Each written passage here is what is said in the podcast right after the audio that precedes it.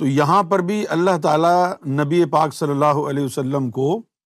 منا رہا ہے کیونکہ تین سال کا اس سے پہلے عرصہ گزرا جس عرصے میں اللہ کی طرف سے کوئی وہی نازل نہیں ہوئی اور حضور پریشان رہے تین سال تک تین سال کے بعد پھر یہ آیت نازل ہوئی ہے سورت اور اس کی ابتدا کی ہے ود دوہا کیا خوبصورت چہرہ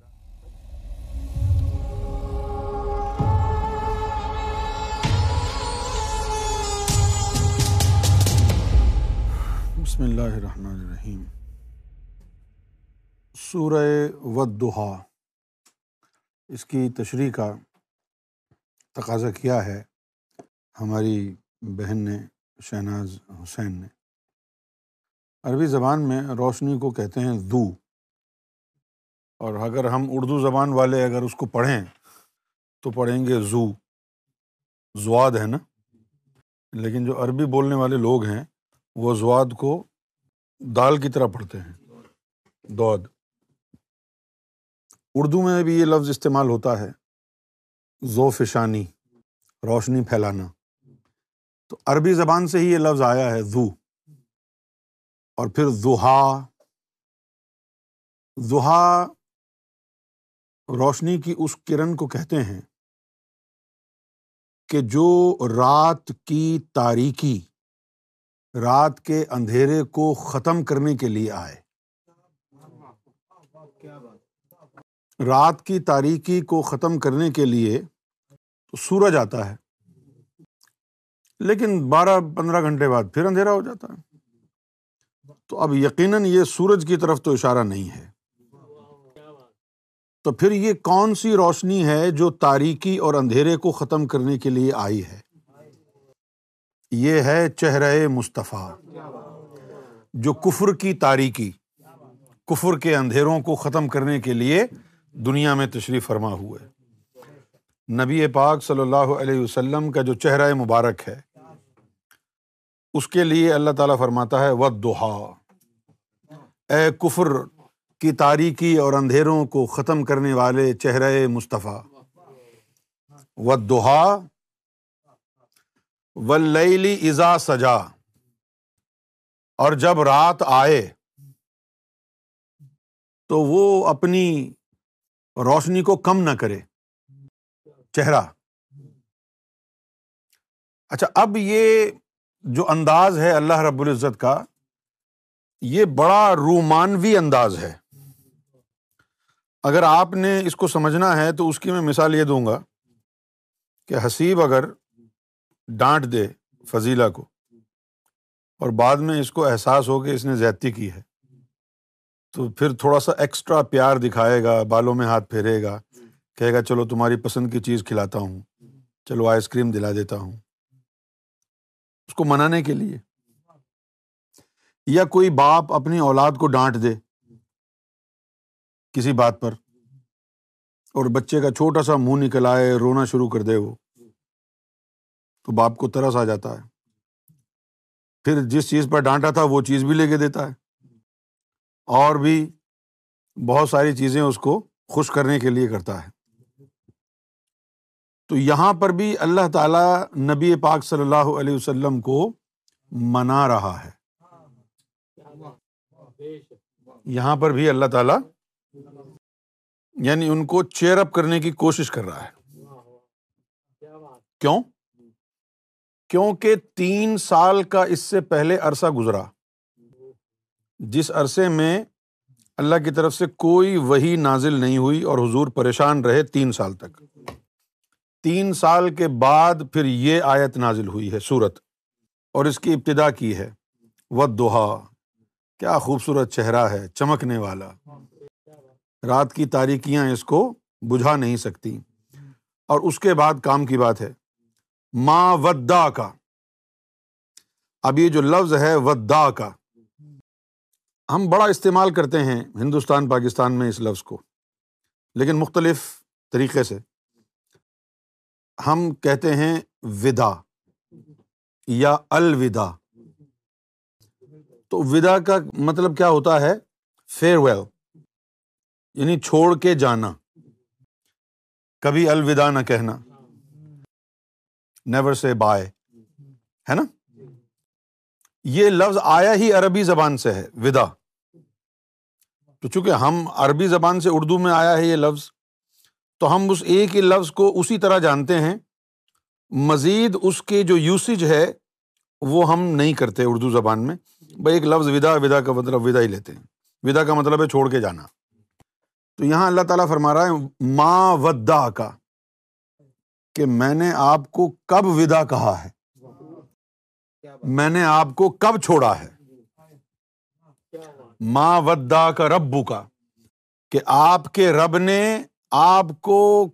کب چھوڑا ہے اور پھر فرمایا وما کلا اور ہم ناراض کب ہوئے ہیں آپ سے ہم خفا نہیں ہوئے آپ سے ماں ودا کا ربو کا وما کلا کہ آپ کے رب نے آپ کو چھوڑا کہاں ہے وما خلا اور ناراض کہاں ہوا ہے انگریزی میں کہا ہے اینڈ یور لارڈ اور prophet has not abandoned you no has he become hateful of you تو آپ کے رب نے آپ کو نہیں چھوڑا اور نہ ناراض ہوا اور پھر اس کے بعد فرمایا ولیل آخرت خیر اللہ کا من الا ولیل آخرتو اور جو دوسرا دور ہے خیر اللہ کا وہ آپ کے لیے بہتر ہے من اللہ پہلے دور سے اس کے بعد کہا ولا سوف یوتی کا ربو کا فتح دو اور آپ یقین کر لیں لام استعمال کیا ہے نا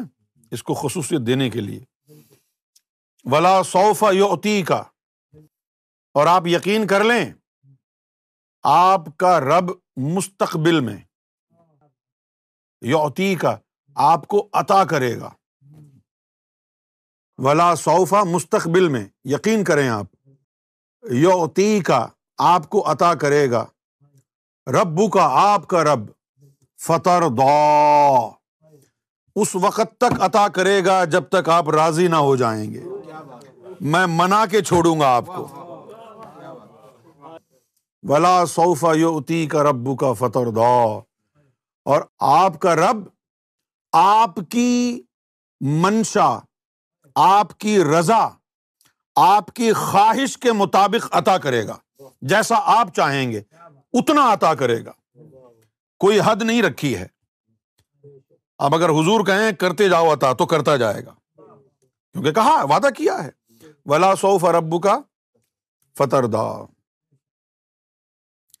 اب چونکہ حضور کے ذہن میں یہ تھا کہ تین سال ہو گئے ہیں کوئی رابطہ نہیں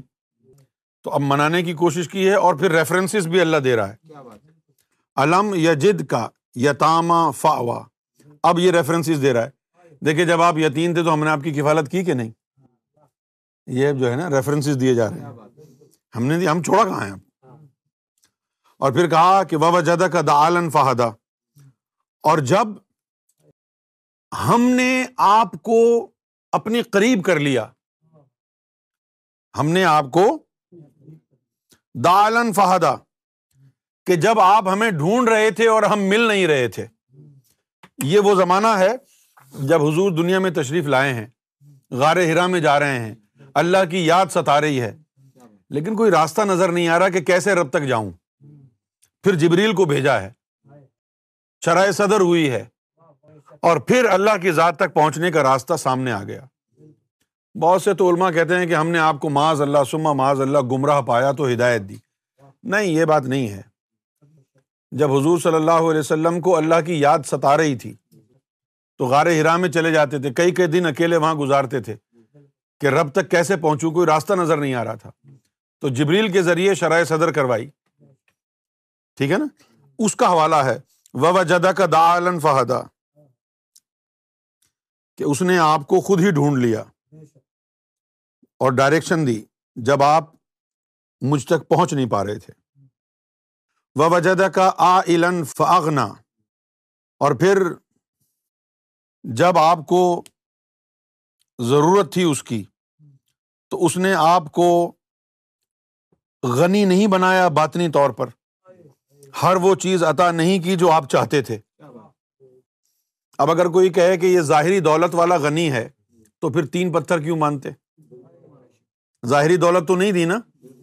تو پھر یہ کون سا غنا ہے غنی کا مطلب تو اردو میں اور عربی میں ہوتا ہے نا کہ جس کے پاس مال و متا ہو پیسہ ہو امیر ہو اس کو غنی کہتے ہیں تو یہاں آیا بابا جدا کا آ علن فاغنا اور ہم نے آپ کو غنا عطا کی عمارت عطا کی کون سی ظاہری ظاہری عمارت ہوتی تو فاقے کیوں ہوتے باطنی عمارت عطا کی دولت عشق دیا دولت فخر دیا جس کے اوپر حضور صلی اللہ علیہ وسلم نے فخر کا اظہار بھی کہا آپ صلی اللہ علیہ وسلم نے فرمایا الفقر و فخری الفقر و فخری و الفقر و منی کہ تعلیمات فخر جو ہے یہ میرا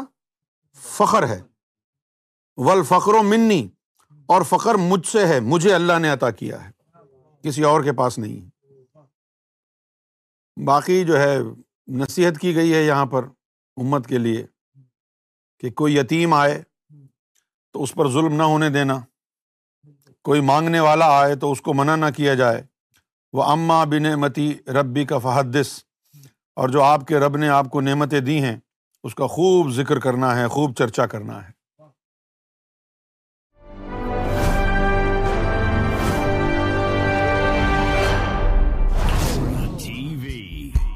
bringing light, love, and peace in your life.